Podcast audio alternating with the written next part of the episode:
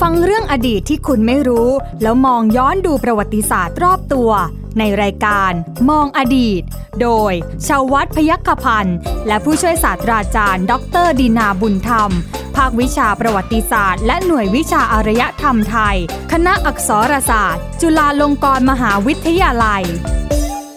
สวัสดีครับ คุณผู้ฟังครับต้อนรับคุณผู้ฟังเข้าสู่รายการมองอดีตครับ กับผมวันนี้ใหญ่ชวัฒน์พยัคฆพันธ์นะครับที่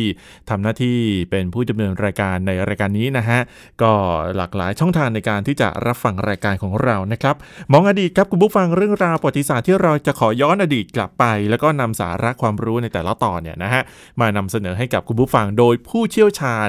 ขาประจำของเราขาดเสียไม่ได้นะฮะกับท่านนี้นะฮะ ผู้ช่วยศาสตราจารย์ดรดินาบุญธรรม อาจารย์จากภาควิชาประวัติศาสตร์และหน่วยวิชาอารยธรรมไทย คณะอักษรศาสตร์จุฬาลงกรณ์มหาวิทยาลัยครับ อาจารย์อยู่กับผมแล้วฮะ สวัสดีครับอาจารย์ครับ ครับ สวัสดีครับคุณใหญ่ครับ และสวัสดีท่านผู้ฟังทุกท่านด้วยครับ นะอาจารย์ เออ ขาดกันไม่ได้จริง ใช่ ๆ นะ ต้องมาทุกเทปฮะ ใช่ คุณผู้ฟังฮะ เออ แล้วก็มาทุกครั้งด้วยนะครับที่มีเรื่องราวต่าง อ่า ๆ น นะครับคุณผู้ฟังอ่ะเรื่องในวันนี้เนี่ย ครับ นะฮะคุณผู้ฟังครับเป็นออกแนวๆเรื่องของการศึกษาสักนิดหนึ่ง เออ นะแต่ว่าขออาจารย์บอกว่าเอางี้เรื่องของการศึกษาเนี่ยขอย้อนอดีตนิดนึง ครับ แต่ว่ามันจะเกี่ยวข้องกับหอสมุดอะไรยังไง อันนี้ต้องให้อาจารย์เป็นผู้อธิบายให้ฟังนะครับ นะครับ วันนี้เนี่ยคุณใหญ่ ครับ ลองพิจารณาดูแล้วเนี่ย เราก็พูดเรื่องอดีตของอะไรต่ออะไรในบ้านเมืองเรามาเยอะแล้วนะ อ่าครับ ดูถนนก็ดูแล้วนะพูดถึงถนนเอ่อสายสำคัญเราก็ดูกันไปแล้ว ครับผม นะพูดถึงเออองค์กรต่างๆ อะไรต่างๆนะ อ่าครั ก็ บ มากแล้ว ที ครั นี้ บ มันนึกขึ้นมาได้นะ อ่า ว่าจริง ๆ แล้วเนี่ยต้นเดือนตุลาคมเนี่ย ครับ มันเป็นวันที่ระลึกขององค์กรที่เกี่ยวข้องกับวิชาความรู้ในบ้านเมืองเราหนึ่งองค์กรนะครับ โอ้ฮะ คือหอสมุดแห่งชาติ อ่าครับ นะหอสมุดแห่งชาติเนี่ยเอ่อวันประมาณวันที่ 6 ตุลาคมของทุกปีเนี่ย ค ณ รับ ใหญ่ ผม เป็นวันที่ระลึกของของหอสมุดแห่งชาติ อืม คืออาคารหอสมุดแห่งชาติ ครับ ที่ใช้อยู่ทุกวันนี้เนี่ยที่ท่าวาสุกรีเนี่ย มันอะ ยู่ คบ ตรง ที่ ไหน เทเวศเนี่ย อ่ะที่เทเวศ ที่เทเวศถนนสำเสนเนี่ย อ่า นะครับ ครับ หอสมุดแห่งชาติมีอาคารอาคารหลักคืออาคารทรงไทยใช่ไหมห้าชั้นเนี่ยนะครับเอ่อใช้มาใช้มาประมาณตั้งหลายทศวรรษแล้วนะ อ๋อเหอ นะครับ ฮ เพราะว่าวางศิลาฤกษ์ ครับ ในวันที่ 6 ตุลาคม ปีพุทธศักราช 2506อ่ะ อืม นี่ก็กี่ปีแล้วล่ะ โอ้ ใช่ไหม ก็เกือบหกสิบ60 แล้วนะ ใช่นะครับ ครับ เป็นคนก็ก็จะเกษียณแล้วอะ อ่าครับ นะแล้วก็เป็นอาคารหลังเดียวนะเอ่อที่หลังหลักอะหลังเดียว อ่าครับ มีการสร้างเพิ่มในในบริเวณรอบๆด้าน แต่ก็เรียกได้ว่ายังเป็นอาคารหลังหลังเล็กอะเพราะว่าพื้นที่บริเวณนั้นจำกัด ครับ แล้วก็ในท้ายที่สุดเนี่ยก็ไม่พอจริง ๆ แล้วจะต้องบอกว่ายังไม่เพียงพอต่อการบริการประชาชนทั่วไป อืม นะหอสมุดแห่งชาติของประเทศไทย เดี๋ยวเราค่อยมาพูดกัน อ่ะได้ นะครับ ก็อยากจะอุทิศสักสองตอน นะพูดพูดรายการมองอดีตเนี่ยพูดกันถึง ครับ อดีตของหอสมุด อืม ในบ้านเราเนี่ยสักตอนหนึ่ง ครับผม กับอีกตอนหนึ่งอดีตเฉพาะเลยของหอสมุดแห่งชาติ อ่า ใน ครับ ฐา ผม นะส่วนราชการสำคัญของไทย ครับ นะ ผ ครับ ม นี่เรื่องของหอสมุดเนี่ยคุณใหญ่ ครับ คุณใหญ่เคยตั้งข้อสังเกตไหมหลายๆหลาย ๆ ท่านถามนะว่าจริง ๆ แล้วเนี่ยบ้านเมืองเราเนี่ย อืม ในสมัยโบราณน่ะใน ครั ส บ มัยยุคก่อนสมัยใหม่เนี่ย ครับ มันมีไหมสิ่งที่เรียกว่าหอสมุดเนี่ยสำหรับสำหรับเอ่อใครที่อยากจะเข้าไปอ่านหนังสืออ ม หรืออยากจะเข้าไปค้นคว้า ครับ นะหาความรู้เรื่องราวอะไรต่างๆ ที่มันเป็นภูมิปัญญาความรู้เนี่ย ครับ มันมีไหมหอสมุด คืออ นะ ย่า ครั ง บ สำหรับผมเองเนี่ยผมคิดว่ามันไม่มี เพราะว่าผม อืม เองก็คิดว่า ในภาวะที่สมัยอ่ะอย่างสมัยสุโขทัยสมัยกรุงศรีอยุธยา ครั เอบ งก็ตามเนี่ย บ้านเมืองไม่ได้อยู่ในสภาวะเรียบร้อยเท่าใดนัก เ ก็คือยังคงมีการศึกสงครามกับทางประเทศ อ่า อ่าตอนนั้นก็คือพม่า เออ นะฮะก็คงไม่ขนาดนั้นและที่สำคัญตอนนั้นเนี่ยถ้าคนที่จะเรียนได้ก็คือคนชั้นสูง อ่าครับ นะฮะถ้าเป็นชาวบ้านตาดำๆอย่างเงี้ยคือต้องทำมาหากิน อืม อย่างเงี้ยอาจารย์ ก็คุณใหญ่ก็ถูกส่วนหนึ่ง อืม นะ ฮะ ถูกส่วนหนึ่งไม่ได้ถูกทั้งหมด อ่าฮะ นะแต่จะจะต้องต้องเรียนอย่างนี้ว่าจริงๆไอ้สิ่งที่เรียกว่าหอสมุดนะครับ นะครับ ครับ ในในในสมัยโบราณ ของไทยในสังคมไทยเราเนี่ยสมัยโบราณเนี่ย ครับ เหมือนอย่างที่คุณใหญ่ว่ามาเนี่ยหอสมุดไม่ใช่เรื่องของชาวบ้าน หรือของราษฎรทั่ว ๆ ไป อืม ไม่ใช่ ฮะ สิ่งที่มีอยู่ในสังคมไทย ค่ะ นะครับหอสมุดเป็นเรื่องเฉพาะของสถาบันอยู่สองสถาบัน คือ สถาบันแรกก็คือสถาบัน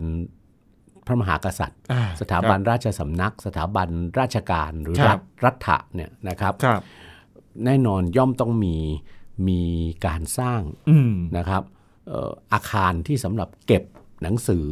ครับ นะตำรับตำราสำคัญหรือเอกสารประกาศอะไรต่างๆ ที่สำคัญของทางราชการ อืม หรือทางราชสำนัก ครับ นะครับ ซึ่งมีคำเรียกกันว่า หอหลวงบ้าง ครับ หอพระสมุดบ้าง อืม นะครับนะหรือหอพระมนเทียนธรรมบ้าง ครับ นะอันนี้สถาบันหนึ่งละที่มีความเกี่ยวข้องก็คือรัฐะ ครับ ที่มีความเกี่ยวข้องโดยตรง มีความจำเป็นในการต้องสร้างหอสมุดขึ้น ครับ เป็นหอสมุดหลวง ครับ นะครับ กับอีกองค์กรหนึ่ง สถาบันอีกสถาบันหนึ่งในบ้านเมืองก็คือสถาบันพระพุทธศาสนา อืม และคณะสงฆ์ ครับ นะครับ นั่นก็มีความจำเป็นที่จะต้องมีหอสมุด อ่าครับ เฉพาะในในวัดวาอารามต่างๆใช่ไหคมรับ โดยเฉพาะอย่างยิ่งเอ่อวัดตามเมืองใหญ่ ๆ อืม นะครับเราเราเราไม่ได้พูดถึงวัดหรือสำนักสงฆ์ในในพื้นที่ชนบท ครับ หรือวัดเล็ก ครั ๆ บ ในเมืองนะเราพูดถึงวัดอย่างที่เป็นพระอารามหลวง อ่า เป็นเป็นวัดประจำเมืองอะไรต่าง ครั ๆ บ เหล่านั้นที่มีการศึกษา อืม โดยเฉพาะที่มีการศึกษาของสงฆ์ ครับ ใช่ไหมอยู่ในอยู่ในวัดนั้นนะเป็นเป็นสำนักเรียนว่างั้นเถอะ ครับ นะเรียนทางพระพระปริยัติธรรม อ่าฮะ นะครับ หรือเป็นสำนักเรียนให้กับกุลบุตร ครับ คือบรรดาลูกชายของของตั้งแต่ข้าราชการระดับสูง เจ้านายในราชวงศ์ไปจนกระทั่งถึงลูกชาวบ้านที่อยากให้ลูกอ่าน ครับ ออกเขียนได้ ครับ ก็ส่งไปเรียนหนังสือกับพระ อืม อันนั้นแหละต้องมีมี หอ มี สมุด อาคารทำนองที่เป็นหอสมุด ครับ ใช่ไหมนะครับ นี่เรามาดูในสถาบันศาสนาก่อนก็แล้วกัน ได้ฮะ ว่าหอสมุดในลักษณะใดเป็นหอสมุดในสถาบันศาสนา ในสังคมไทยยุคจารีต อืม นะครับ ฮะ พระพุทธศาสนา สถาบันพระพุทธศาสนากับสถาบันสงฆ์เนี่ยคุณใหญ่ ครับ เป็นสถาบันที่ต้องทรงจ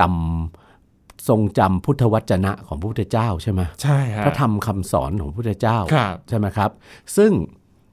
ถูกบันทึกเป็นลายลักษณ์อักษรแล้ว ครับ ใช่ไหม ครับ หลังพระพุทธเจ้าปรินิพพานไปได้ประมาณ 300 กว่าปี อืม ใช่ไหมครับพระพุทธวจนะที่ที่พระองค์ตรัสนะนะเป็นเป็นคำสอนที่เรียกกันว่าพระสูตรต่างๆเนี่ย อ่า นะครับแต่ครั้งพุทธกาลนะยังไม่มีการบันทึกเป็นลายลักษณ์อักษร อืม นะครับพระพระอรหันต์พระสาวก พระเถรานุเถระ ครับ ทั้งหลายเนี่ย ครับ อาศัยต้องทรงจำเอา อื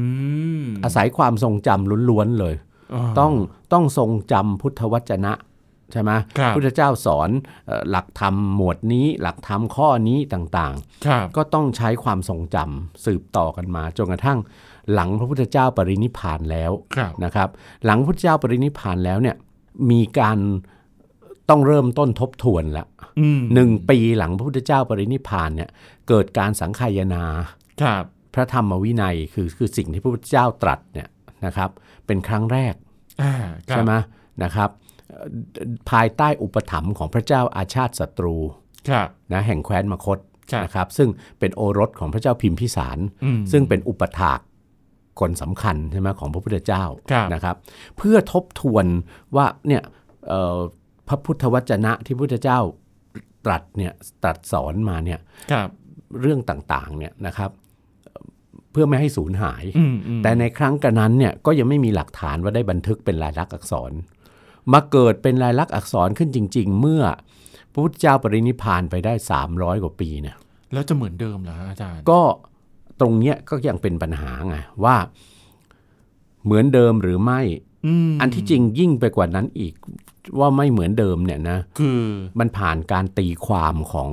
ของคณะสงฆ์รุ่นแล้วรุ่นเล่า อ๋อ ใช่ไหม คือคือผ่านการ จาก สังคายนา ถูกต้อง คการแเล่ สัง เลย คายนาเนี่ยจริง ๆ แล้วเนี่ยการสังคายนาเนี่ยไม่ได้หมายถึงกการที่จะต้องเอ่อถ่ายทอดเอาเอาสิ่งที่เป็นพระพุทธวจนะที่พระพุทธเจ้าตรัสสอนเนี่ยนะครับ ครับ มาตรงๆเป๊ะ คุณใหญ่ว่ามันเป็นไปได้เหรอ เป็นไปไม่ได้ ใช่ไหม ฮะ ต่อให้อย่าว่าอย่าว่าแต่ระยะเวลานานเป็น 10 เป็นร้อยปีเลย ครับ คำพูดของของบุคคลต่างๆเนี่ยชั่วข้ามคืนบางครั้งก็ลืมกันไปแล้ว หรือบางครั้งเนี่ยระยะเวลานานแค่ระยะระยะแบบสองสาวันไปจนกระทั่งถึงเป็นสัปดาห์เนี่ย ครับ บางครั้งก็ลืมเลือน เอาไปสื่อสารกันกันต่อไปอย่างที่เพี้ยนไปแล้วใช่ไหม คืออีกอย่างหนึ่งนะฮะคุณบุ๊ฟังอาจารย์ผมคิดว่า ครับ การตีความของแต่ละคนก็ไม่เหมือนกัน ถูก ด้วย ต้องถูกต้องตรงนี้นี่เองอะในท้ายที่สุดก็ถึงถึงเกิดการตีความพระธรรมวินัยที่พระพุทธเจ้าตรัสสอนเนี่ยแตกต่างกันเนี่ยในท้ายที่สุดเนี่ยเกิดการบันทึกพระพุทธวจนะ อืม เป็นลายลักษณ์อักษร ครับ เป็นหมวดเป็นหมู่ที่เรียกว่าพระไตรปิฎกอะ อ่าครับ และขณะเดียวกันก็เกิดการแบ่งแยกของคณะสงฆ์ด้วย อืม คณะสงฆ์ซึ่งตีความพระไตรปิฎกพระธรรมวินัย ที่พระพุทธเจ้าตรัสสอนเนี่ยแตกต่างกัน ครับ ก็เกิดเป็นต้นวงของคณะสงฆ์ที่จะเป็นพุทธศาสนาฝ่ายมหายาน ครับ ที่เรียกว่าพระสงฆ์ฝ่ายมหาสังฆิกวาสเนี่ยนะครับ อืม อันนั้นนี่เมื่อพระไตรปิฎกพระธรรมวินัยเกิดเป็นลายลักษณ์อักษรขึ้นมาเนี่ย ครับ ใช่ไหมเอ่อก็มีการจัดแบ่งเป็นหมวดเป็นหมู่ใช่ไหมแล้วก็ได้รับการบันทึกเป็นลายลักษณ์อักษรสืบ อืม ต่อมานะจนกระทั่งพระพุทธศาสนาเข้ามาสู่ดินแดนของคนไทยเรา ครับ ใช่ไหมตั้งแต่สมัยสุขโขทัยสหรือสมัยอาณาจักรล้านนา อาณาจักรนครศรีธรรมราช ครับ ต่างๆ เหล่านี้เนี่ยภายในบ้านเมืองเหล่านี้เนี่ยนะหรือสืบมาจนกระทั่งถึงสมัยอยุธยา สมัยกรุงรัตนโกสินทร์เนี่ยในบ้านเมืองเหล่านี้เนี่ยก็ไม่ได้ยึดถือพระไตรปิฎกที่ที่ได้รับมาจากชมพูทวีปจากลังกาทวีป อ่า นะตั้งแต่ครั้งต้นเสมอไป ครับ ก็ยังมีการสังคายนากันอยู่เป็นระยะระยะ อืม ใช่ไหมตัวอย่างเช่นในล้านนาเนี่ยพระเจ้าติโลกราช ครับ ใช่ไหมในราชวงศ์มังรายเนี่ยนะครับ ครับ ก็เป็นกษัตริย์ที่อุปถัมภ์การสังคายนาพระไตรปิฎกในล้านนา อืม นะครับพระบาทสมเด็จพระพุทธยอดฟ้าจุฬาโลกมหาราชรัชกาลที่หนึ่ง ครับ นะเมื่อทรงสถาปนากรุงเทพแล้วเนี่ยก็โปรดเกล้าให้สังคายนาพระไตรปิฎก อืม เช่นเดียวกัน ครับ นะครับ อันเนี้ยก็สิ่งที่จารึกจานจานลงไปในพระไตรปิฎกเนี่ย คือการเขียน นะค ใช่ รับ ไหมฮะ การเขียนน่ะ ครับ จานลงไปในพระไตรปิฎกเนี่ยแน่นอนย่อมไม่ใช่สิ่งที่ที่เหมือนกันเหมือนกันเป๊ะอะ อืม กับ อืมอืม กับสิ่งที่ได้กับกับสิ่งที่จานหรือเขียนมาในพระไตรปิฎกรุ่นก่อนๆใช่ไหมครับนี่ความที่ว่าในทางพระพุทธศาสนาเนี่ยคุณใหญ่ ครับ พระไตรปิฎกคือคัมภีร์สำคัญใช่ไหม ใช่ คือ ฮะ คัมภีร์สำคัญที่บรรจุพระพุทธวจนะที่เป็นคำสอนของพระพุทธเจ้า ครับ พระธรรมวินัยหมวดต่างๆใช่ไหคมรับ ที่พระพุทธเจ้าตรัสสอน พระสูตร แล้วยังมีองค์ความรู้ต่าง อืม ๆ ทั้งทางโลกและทางธรรม ครับ ที่ผ่านพระพุทธวจนะอะ ครับ ตัวอย่างง่ายๆ ความรู้เกี่ยวกับการเมืองการปกครองยังมีเลย ในพระไตรปิฎกเนี่ยก็คือคำที่พระพุทธวจนะที่พระพุทธเจ้าตรัสสอนน่ะ ครับ เกี่ยวกับ กปกคอง ราชา อ่าฮะ ใช่ไหมราชาที่เป็นราชาที่ยิ่งใหญ่เหนือราชาทั้งหลาย ครับ ด้วยความเป็นธรรมราชาเป็นจักรพรรดิราช ครับ หรือรูปแบบการปกครองที่พระพุทธเจ้าทรงเห็นว่าเอ่อเป็นรูปแบบการปกครองที่ดี ครับ อะไรต่างๆ เหล่านี้ใช่ไหม ครับ หรือแม้แต่เรื่องของกำเนิดของสัตว์ทั้งหลาย ม อะไรต่อมีอะไรเหล่านี้เนี่ยก็ถือเป็นองค์ความรู้สำคัญในทางพระพุทธศาสนา ครับ ใช่ไหมเรื่องชาดกต่างๆ เรื่องอะไรต่างๆเนี่ยก็ถูกบันทึกเอาไว้อยู่ในพระไตรปิฎกเพราะฉะนั้นพระไตรปิฎกเนี่ยมีตั้งเท่าไหร่ 84,000 พระธรรมขันธ์ อืม แบ่งได้ 3 หมวดใหญ่ ครับ แล้วยังมีสิ่งที่เรียกว่าอัตถกถา ครับ ที่ที่พระพระสงฆ์รุ่นหลังๆอ่ะ ครับ ที่ท่านทรงความรู้ในเรื่องการอ่านการทรงจำการตีความพระไตรปิฎกเนี่ยท่านบันทึกต่อมาอีกขยายความพระไตรปิฎกหมวดต่างๆ ไปอีกนะพระพระสงฆ์ผู้มีความสามารถเป็นปราดเหล่านั้นเนี่ยเรียกว่าพระอัตถกถาจารย์ อืม อัตถ ค ก รับ ถาเนี่ยคุณใหญ่บางทีเนี่ยสมัยต่อต่อต่อต่อๆกันมาเนี่ยมีจำนวนมากกว่าพระไตรปิฎกด้วยซ้ โอ้โห ำเออนะครับเพราะฉะนั้นความรู้เหล่าเนี้ย ครับ ทางสถาบันสงฆ์ก็ต้องเก็บรักษาไว้ อืม ใช่ไหมเก็บ ใช่ครับ รักษาไว้เช่นเดียวกัน ใช่ครับ นะโดยเฉพาะพระไตรปิฎกสามหมวดสามหมวดใหญ่ที่บันทึกเป็นลายลักษณ์อักษรแล้ว สมัยโบราณท่านก็จานลงใบลานใช่ไหม ครับ แล้วก็พอเกิดมีสมุด สมุดที่เป็นกระดาษหนา อ่า ๆกระดาษเยื่อไม้หนาๆที่พับทบไปทบมาที่เรียกว่าสมุดไทยอ่ะ อ่าฮะ นะครับก็จานลงสมุดไทย อืม นั่นก็จะต้องมีที่เก็บรักษา ครับ ใช่ไหมในสถาบันสงฆ์ก็มีการสร้างอาคารที่เรียกกันว่าหอไตร อ่า ใช่ไหม ครับ นั่นก็คือห้องสมุดละ อืม ว่างั้นเถอะห้องสมุดในทางพระพุทธศาสนา ครับ เอ่อประเภทแรก ๆ ในสังคมไทย ครับ ใช่ไหมหอไตรเนี่ยก็ต้องปลูกสร้างเอาไว้กลางสระใช่ไหมส่วนใหญ่ ผมถามเลย เออ ทำไมหอไตรหรือหอสมุดสำหรับพระสงฆ์เนี่ยต้อง ครั อบ ยู่กลางสระ ต้องอยู่กลางสระเพราะคุณใหญ่คำพีร์ใบลานทั้งหลาย ครับ คำพีร์ที่เป็นสมุดไทยทั้งหลายเนี่ย อ่าฮะ มันเป็นวัสดุธรรมชาติ ถูกต้องฮะ แล้วที่สำคัญที่วัสดุธรรมชาติเหล่าเนี้เป็นอาหารชั้นเลิศของ ปลวก บรรดามอดปลวก อ๋อ ใช่ไหม ฮะ ทั้งหลายเนี่ยนะครับหรือแม้แต่ตัวหอไตรเองซึ่งสร้างด้วยไม้ใช่ไหม ครับ เพราะฉะนั้นเพื่อที่จะรักษาตัวหอไตรแล้วก็หนังสือสำคัญ อืม ที่อยู่ในหอไตรเนี่ย ครับ นะให้ได้ยืนนานไปเนี่ยก็จำเป็นต้องสร้างในที่ที่มอดปลวกมันไต่ขึ้นไปกินไม่ได้อะ แต่ความชื้นล่ะฮะอาจารย์ ความชื้นเองอันเนี้ยอันนี้เอาความชื้นเองเป็นเรื่องช่วยไม่ได้แล้ว อืม เพราะฉะนั้นมันถึงถึงได้เกิดการสังคายนาขึ้น ในแต่ละยุคสมัยไงคุณใหญ่ อ่ เพราะว่า ฮ บางครั้งเนี่ยเอ่อตัวคัมภีร์ใบลานก็ดี ตัวสมุดไทยก็ดีเนี่ยเป็นเอกสารที่มันเก็บได้ชั่วระยะเวลาหนึ่งเท่านั้นใช่ไหม ครับ ความชื้นนะหรือแม้แต่บางครั้งความร้อนมากเกินไป อ่า นะมันก็มีส่วนต่อความเสียหาย ใช่ ของเอกสารเหล่านี้ก็จะต้องมีการมาคัดลอก ครับ นะแม้กระทั่งการสังคายนาขึ้นใหม่ ครั อบ ยู่ตลอด อาจารย์นั้นแล้วปัจจุบันนี้เนี่ย ครับ โอเค เปลี่ยนจากยุคหนึ่งเป็นใบลาน อ่า ต้องจานลงไป ครับ ยุคหนึ่งมาเป็นสมุดไทย สมุดไทย อ่ะทีนี้มาถึงยุคนี้ ครั ล บ งคอมพิวเตอร์ไหมฮะ ลง หว่า คอมพิวเตอร์ ขึ้นหรือว่า แล้ว ขึ้นระบบคลาวด์ไหมฮะ ก่อนหน้าจะเป็นคอมพิวเตอร์เนี่ย ครับ พระไตรปิฎกเปลี่ยนรูปแบบจากคัมภีร์ใบลาน และเปลี่ยนรูปแบบจากสมุดไทย อื มาเป็นการพิมพ์ อ่า ครั้งแรกในรัชกาลพระบาทสมเด็จพระจุลจอมเกล้าเจ้าอยู่หัว พิมพ์แบบ ใช่ โร ไหม เนียวไหมฮะ อ่าถูกต้อง อ๋อ นะพิมพ์แบบเข้าโรงพิมพ์เป็นหนังสือเล่ม อ่าอ่าอ่า ๆเรียกว่าพระไตรปิฎกฉบับสยามรัฐ ครับ ใช่ไหมครับ อันนั้นน่ะแล้วก็ยังยังโปรดเกล้าให้พิมพ์เป็นตัวโรมันคือตัวอักษรฝรั่งอะ ครับ นะครับ แล้วก็ส่งไปพระราชทานตามหอสมุดของมหาวิทยาลัยใหญ่ ๆ ทั่วโลกด้วย อ๋อ นะครับในใน ฮะ ครั้งรัชกาลที่ 5 เนี่ย ครับ อ่ะเพราะว่าอะไรเพราะอย่างที่เรียนแล้วพระไตรปิฎกเนี่ยนอกเหนือจากหัวข้อธรรมะต่าง ครั ๆ บ พระธรรมวินัยต่างๆ หมวดต่างๆ แล้วเนี่ย ครับ ยังเป็นมีเรื่องที่เป็นองค์ความรู้ในทางศาสนา อยู่ในนั้นด้วย ครับ ก็เหมือนกันเช่นเดียวกันกับคำพระคัมภีร์ไบเบิล อืม ของคริสตศาสนา ครับ พระมหาคัมภีร์อัลกุรอานของ ของอิสลาม ศาสนาอิสลาม ครับ นะครับ ก็จะมีความรู้เรื่องต่างๆเนี่ยอยู่ในนั้นด้วย แทรก อืม อยู่ในนั้นด้วย อืม นะครับ ครับ พระไตรปิฎกเองก็เช่นเดียวกัน ครับ นะเพราะฉะนั้นก็จึงจำเป็นที่จะต้องมีมีที่เก็บอะ อ่าฮะ นะครับแล้วก็เอ่อแล้วก็ที่เก็บนั้นเนี่ยนะนอกจากตัวตัวเอกสารตัวคัมภีร์ใบลานตัวสมุดไทยแล้วเนี่ย ครับ ที่จะต้องใช้เก็บพระไตรปิฎกจริงๆเนี่ยก็จะต้องมีผ้าห่อไว้ใช่ไหมเอกสารเหล่านั้นนะคัมภีร์เหล่านั้นต้องห่อผ้าเอาไว้ด้วยนะ ทำไมฮะ เป็นผ้าทออย่างดีนะเรียกว่าผ้าห่อคัมภีร์ อ่าฮะ นะครับเพราะว่าแน่นอนมันเป็นเอกสารที่บอบช้ำง่ายอะ อ่าฮะ ต้องห่อคัมภีร์ไว้แล้วก็ต้องมีฉลาก ครับ มีฉลากเป็นเป็นแผ่นไม้ หรือเป็นแผ่นแกะสลักจากงาช้าง อืม แล้วก็ แกะเอาไว้ว่าเนี่ยเป็นเป็นหมวดที่เท่าไหร่ว่า ตอน ด้วยเรื่อง อะ อะไร ไรอะไรต่างๆ แล้วก็เก็บรักษาไว้ในอะไร ในหีบ ใน เย ตู้พระธรรม หรือ ใน ใน ตู้ หีบ พ พ ระ ระ ธ ธ ร ร ร ร ม ม อืม ใช่ไหมตู้พระธรรมเนี่ยก็เป็นงานประณีตศิลป์ชั้นเยี่ยมมาตั้งแต่สมัยอยุธยาแล้วใช่ไหม อ่าครับ ที่จะเก็บไว้ในหอไตรใช่ไหมครับ ครับ เราไว้สำหรับเก็บพวกคัมภีร์พระไตรปิฎกต่างๆ ครับ เช่นเดียวกันนี่มาดูในในในทางโลก อ่า คือในราชสำนัก ครับ หรือฝ่ายรัฐรัฐบ้างเนี่ยนะครับ ครับ ก็จะมีหอหลวงใช่ไหม อืม มีการสร้างหอหลวง เอาไว้เป็นอาคารสำหรับเก็บ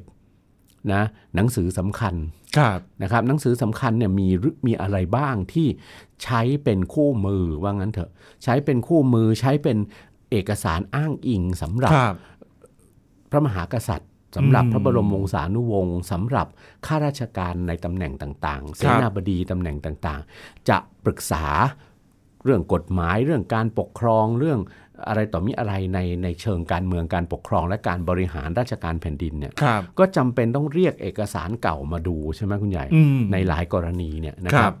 หอหลวงก็เป็นที่ที่เก็บเก็บคัมภีร์หรือเอกสารต่างๆ ตัวอย่างเช่น พระราชกำหนดกฎหมายต่าง ครับ ๆใช่ไหมก็ต้องบันทึกเป็นลายลักษณ์อักษรใช่ไหม อืม พระราชพงศาวดาร ครับ ซึ่งบันทึกอดีตของราชวงศ์ต่างๆใช่ไหมพระมหากษัตริย์พระองค์ต่าง ครับ ๆ รวมทั้งเหตุการณ์สำคัญของบ้านเมืองนะจดหมายเหตุปูมโหน อืมอะไรคือปูมโหน ปูม นะ โหนเนี่ยคือคือบันทึกของโหนน่ะ า ของโหนหลวงอ่ะ ที่ ะครับ ทำนายเอาไว้ ที่ที่ทำนายนะบันทึกการพยากรณ์ ตลอด ครับ จนบันทึกเหตุการณ์สำคัญต่างๆ ของบ้านเมือง อ่า นะครับที่ที่โหนมองว่าเนี่ยคือเหตุการณ์สำคัญที่เกิดขึ้น แล้วก็มีการคำนวณเวลาเลิกผานาทีอะไรต่าง อื ๆ มอืม ในในส่วนในในศาสตร์ของทางโหราศาสตร์เขาอะ ครับ นะครับอยู่นะมันมันก็ถือเป็นอะไรบันทึกอดีตประเภท อืม ที่สำคัญ ครับ นะรวมถึงอะไรอีกด้วย วรรณคดีสำคัญต่าง ๆ เอายังเก็บที่นี่ด้ ถู วย ก เหรอ ต้อง ฮะ ก็เก็บรักษาไว้ในหอหลวงด้วยวรรณคดีที่เป็นงานพระราชนิพนธ์ อ๋อ ในพระ คบ มหากษัตริย์เนี่ยนะครับ อย่างชาวบุ้งชาวบ้านอย่างนี้ได้ไหมอย่างเช่นอ่ะยึกนึกอ่ายกตัวอย่างเช่นสุนทรภู่อย่างเงี้ย อ้าวสุนทรภู่เป็นข้อยกเว้นคุณใหญ่ สุนทรภู่เนี่ยสังคมยุคนั้นเป็นสังคมที่เป็นอะไรแล้ว สังคมยุคต้นรัตนโกสินทร์เนี่ย อ่าครับ เป็นสังคมที่ต่างจากสังคมอยุธยาละนะ อืม คือโลกทัศน์ของคนเปลี่ยนไป ครับ นะชาวบ้านชาวบ้านเนี่ยเพราะว่าการค้ามันโตขึ้นไง ครับ ตั้งแต่ยุคปลายยุทธยาใช่ไหม ครับ ชาวบ้านมีโอกาสมีมีวัฒนธรรมการดำรงชีวิตเนี่ยที่ที่ที่มีอันจะกินมากขึ้นอ่ะ อ่าเปลี่ยนไปละ แล้วก็เกิดโลกทัศน์ใหม่ในสังคมก็คือให้ความสำคัญกับการอ่านออกเขียนได้ อ่า เพราะฉะนั้นกวีในลักษณะท่านสุนทรภู่เนี่ยนะ ค ค รั รับ บ ท่านจึงนิยมแต่งหนังสือให้คนอ่าน อืม แล้วก็ไม่ใช่เฉพาะคนอ่านนะไม่ใช่อยู่ในกลุ่มของเจ้านายชั้นสูง ครับ ข้าราชการชั้นสูงหรือในราชสำนักในแวดวงการเมืองการปกครองเท่านั้น แต่ออกมาถึงชาวบ้านแล้ว อ่าฮะ วิธีการที่สุนทรพูดท่านจะขายงานของท่าน ให้ชาวบ้านมามาอ่านเนี่ยเวลานั้นการพิมพ์ยังไม่เกิดขึ้น ใช่ครับ ใช่ไหมครับ ยุคที่ท่านสุนทรพูดแต่งพระอภัยมณีเนี่ยยังไม่ อ่าฮะ เกิดขึ้นเอาเฉพาะเรื่องพระอภัยมณีเนี่ยแต่ขายดิบขายดี อืม ใช้วิธีอะไร ใครที่อยากได้เรื่องพระอภัยมณี ครับ ไปอ่าน เอาสมุดไทยมา ขัน นะ ลอก คัดลอกเอาเอง อืม คัดลอกเอาเองจากสมุดของท่านสุนทรภู่แล้วก็จ่ายค่าเรื่องให้ท่านสุนทรภู่ อ๋อฮะ อันเนี้ยเป็นเพราะฉะนั้นก็จะมีหลายฉบับถูกไหม ใช่ครับ เราไม่รู้หรอกคัดลอกมาผิดบ้างถูกบ้างก็ไม่รู้ แต่ในท้ายที่สุดเนี่ยเราจะหอสมุดแห่งชาติเนี่ยจะไปพบว่ามีพระอภัยมณีเนี่ยสำนวนต่างๆ ที่ผ่านจากการคัดลอกมา จนกว่าพระอภัยมณีจะได้รับการตีพิมพ์ อ่า ในสมัยในยุคประมาณรัชกาลที่ 4 ที่ ครับ 5 โดยหมอแบรดเลย์อะ ครับ นะเป็นครั้งแรกเมื่อหมอแบรดเลย์ตั้งโรงพิมพ์ อืม แล้วเนี่ยนะครับ ก็ใช้วิธีการคัดลอกกันอ่าน อืม นะกรณีของของวรรณกรรมของท่านสุนทรภู่เนี่ยท่านแต่งขาย ครับ นั้นท่านก็จะใช้วิธีคัดลอกอย่างนี้ อ๋อ นะอันมันมันก็แพร่มาสู่ชาวบ้านได้ แต่ก็ยังไม่ถึงกับชาวบ้านแบบแบบชาวชนบทอะไรอย่างนั้นเลย อ่า ชาวเมืองอะ ครับ ที่ที่เห็นถึงวัฒนธรรมของการอ่านหนังสือ อืม มากขึ้นใช่ไหม ครับ แต่อย่างไรก็ตามนะครับ หอไตรหอหลวงนะยังไม่ใช่สิ่ง ยังไม่ใช่สิ่งอะไรที่เปิดบริการสำหรับราษฎรทั่วไป ครับ ใช่ไหมถือว่ายังเป็นเป็นเป็นหอเก็บเอกสารของหลวง หอสมุดสำหรับเก็บเอกสารของหลวง แล้วก็เพื่อการใช้สอยของทางราชการและทางสถาบันศาสนา ครับ ใช่ไหมครับ ครับ เอ่อชาวบ้านอาจจะมีส่วนเข้าไปใช้ หอไตรตามวัดต่างๆได้ ผ่านกระบวนการของการอุปสมบทเป็นพระภิกษุ อ่าครับ ใช่ไหมเข้าไปก็ก็ก็ก็แล้วก็ศึกษาพระธรรมวินัย ครับ ก็จะเข้าไปอ่านหนังสือในในหอไตรได้ใช่ไหม แล้วแสดงว่าชาวบ้านเองก็ไม่สามารถเข้าหอไตรได้ถ้าเป็นชาวบ้านที่ไม่ใช่ ก็ก็ไม่ใช่ที่ที่ที่ชาวบ้านจะเข้าไปอ่ะไม่ใช่ อืม ที่อนุญาตให้ชาวบ้านเข้าไป อืม นะครับ แต่บางครั้งเนี่ยเราจะพบว่าในสมัยโบราณเนี่ยพระสงฆ์ ที่ที่ทรงคุณวุฒิต่างๆเนี่ยท่าน ครั ก็ บ เอาความรู้ เช่น การเขียนหนังสือการผูกประโยครูปประโยคภาษาไทยอะไรต่างๆ มาสอนกุลบุตร อ่า ท่านก็หยิบมาจากคัมภีร์ทางศาสนาในในหอไตรนั่นแหละ อืม แต่ว่าเด็กก็คือต้องต้องต้องตามครูใช่ไหม ใช่ ตามครูที่ที่ท่านท่านหยิบข้อมูลต่างๆ จากหอไตรมาสอนแล้ว ครับ ก็ก็ไม่ได้มีมีมีอะไรที่จะต้องเข้าไปค้นอ่านเองเหมือนนักเรียนสมัยนี้ อ๋อ ใช่ไหม คือคือคือพระตัวพระเองนั่นแหละ ใช่ เอาข้อมูลจากหอไตร นะครับ เอามาสอน ครับเอ่อ อ๋อ ทีนี้มันมีห้องสมุดอีกประเภทหนึ่งใหญ่ ครับ นะก็คือห้องสมุดส่วนตัวที่อยู่ตามวังเจ้านาย อ่า แล้วก็บ้านขุนนาง ครับ นะครับ เพราะว่ากรณีที่จะต้องตัวเองก็จะต้องใช้เอกสารต่างๆ อ้างอิงใช่ไหม ใช่ เวลาทำงาน อ่า หรือสำหรับลูกหลานตัวเอง ครับ เรื่องขุนช้างขุนแผนเนี่ยเป็นวรรณคดีเล่มสำคัญที่สะท้อนภาพอันนี้ออกมา อืม นะครับ ครับ ขุนแผนเนี่ยพลายแก้วหรือขุนแผนโตในบ้านจมื่นศรีสรลักษณ์ ครับ ท่านแนะนำให้ขุนขุนแผนหรือไปแม้จนกระทั่งลูกขุนแผนนะคือพลายงามเนี่ยอ่านหนังสือตำรับตำราที่ท่านเก็บเอาไว้อะนะให้ให้เข้าใจถ่องแท้ก่อนจะไปถวายตัวรับราชการ อืม เพราะฉะนั้นอันเนี้ยสะท้อนให้เห็นว่าห้องสมุดหรือหอสมุดใน ค อ รับ ดีตตการครั้งโบราณเนี่ยไม่ได้มีไว้สำหรับบริการนะสาธารณะ ค่อนข้างจะส่วนตัวนิดนึง ถูกต้องส่วน อืม ตัวนิดหนึ่งแล้วก็เป็นไปเพื่อประโยชน์ทางพระศาสนากับ ราชการ ทางราชการ ครับผม ใช่ไหมครับ อ่ะนี่คือในอดีตนะฮะคุณ อ่า ผู้ฟังครับเรื่องของ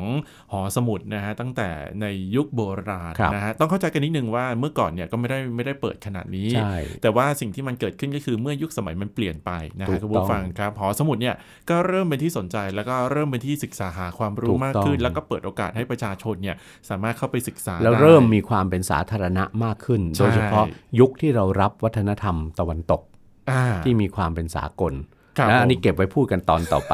นะครับ เอาละฮะคุณผู้ฟังครับวันนี้หมดเวลาแล้วนะฮะขอบคุณสำหรับการติดตามนะครับผู้ช่วยศาสตราจารย์ดรดินาบุญธรรมและผมใหญ่ชวัฒน์พยกพันธ์ลาคุณผู้ฟังไปก่อนครับ สวัสดีครับ สวัสดีครับ ติดตามรับฟังรายการย้อนหลังได้ที่เว็บไซต์และแอปพลิเคชันไทย PBS Radio ไทย PBS ดิจิทัล Radio วิทยุข่าวสารสาระ เพื่อสาธารณะและสังคม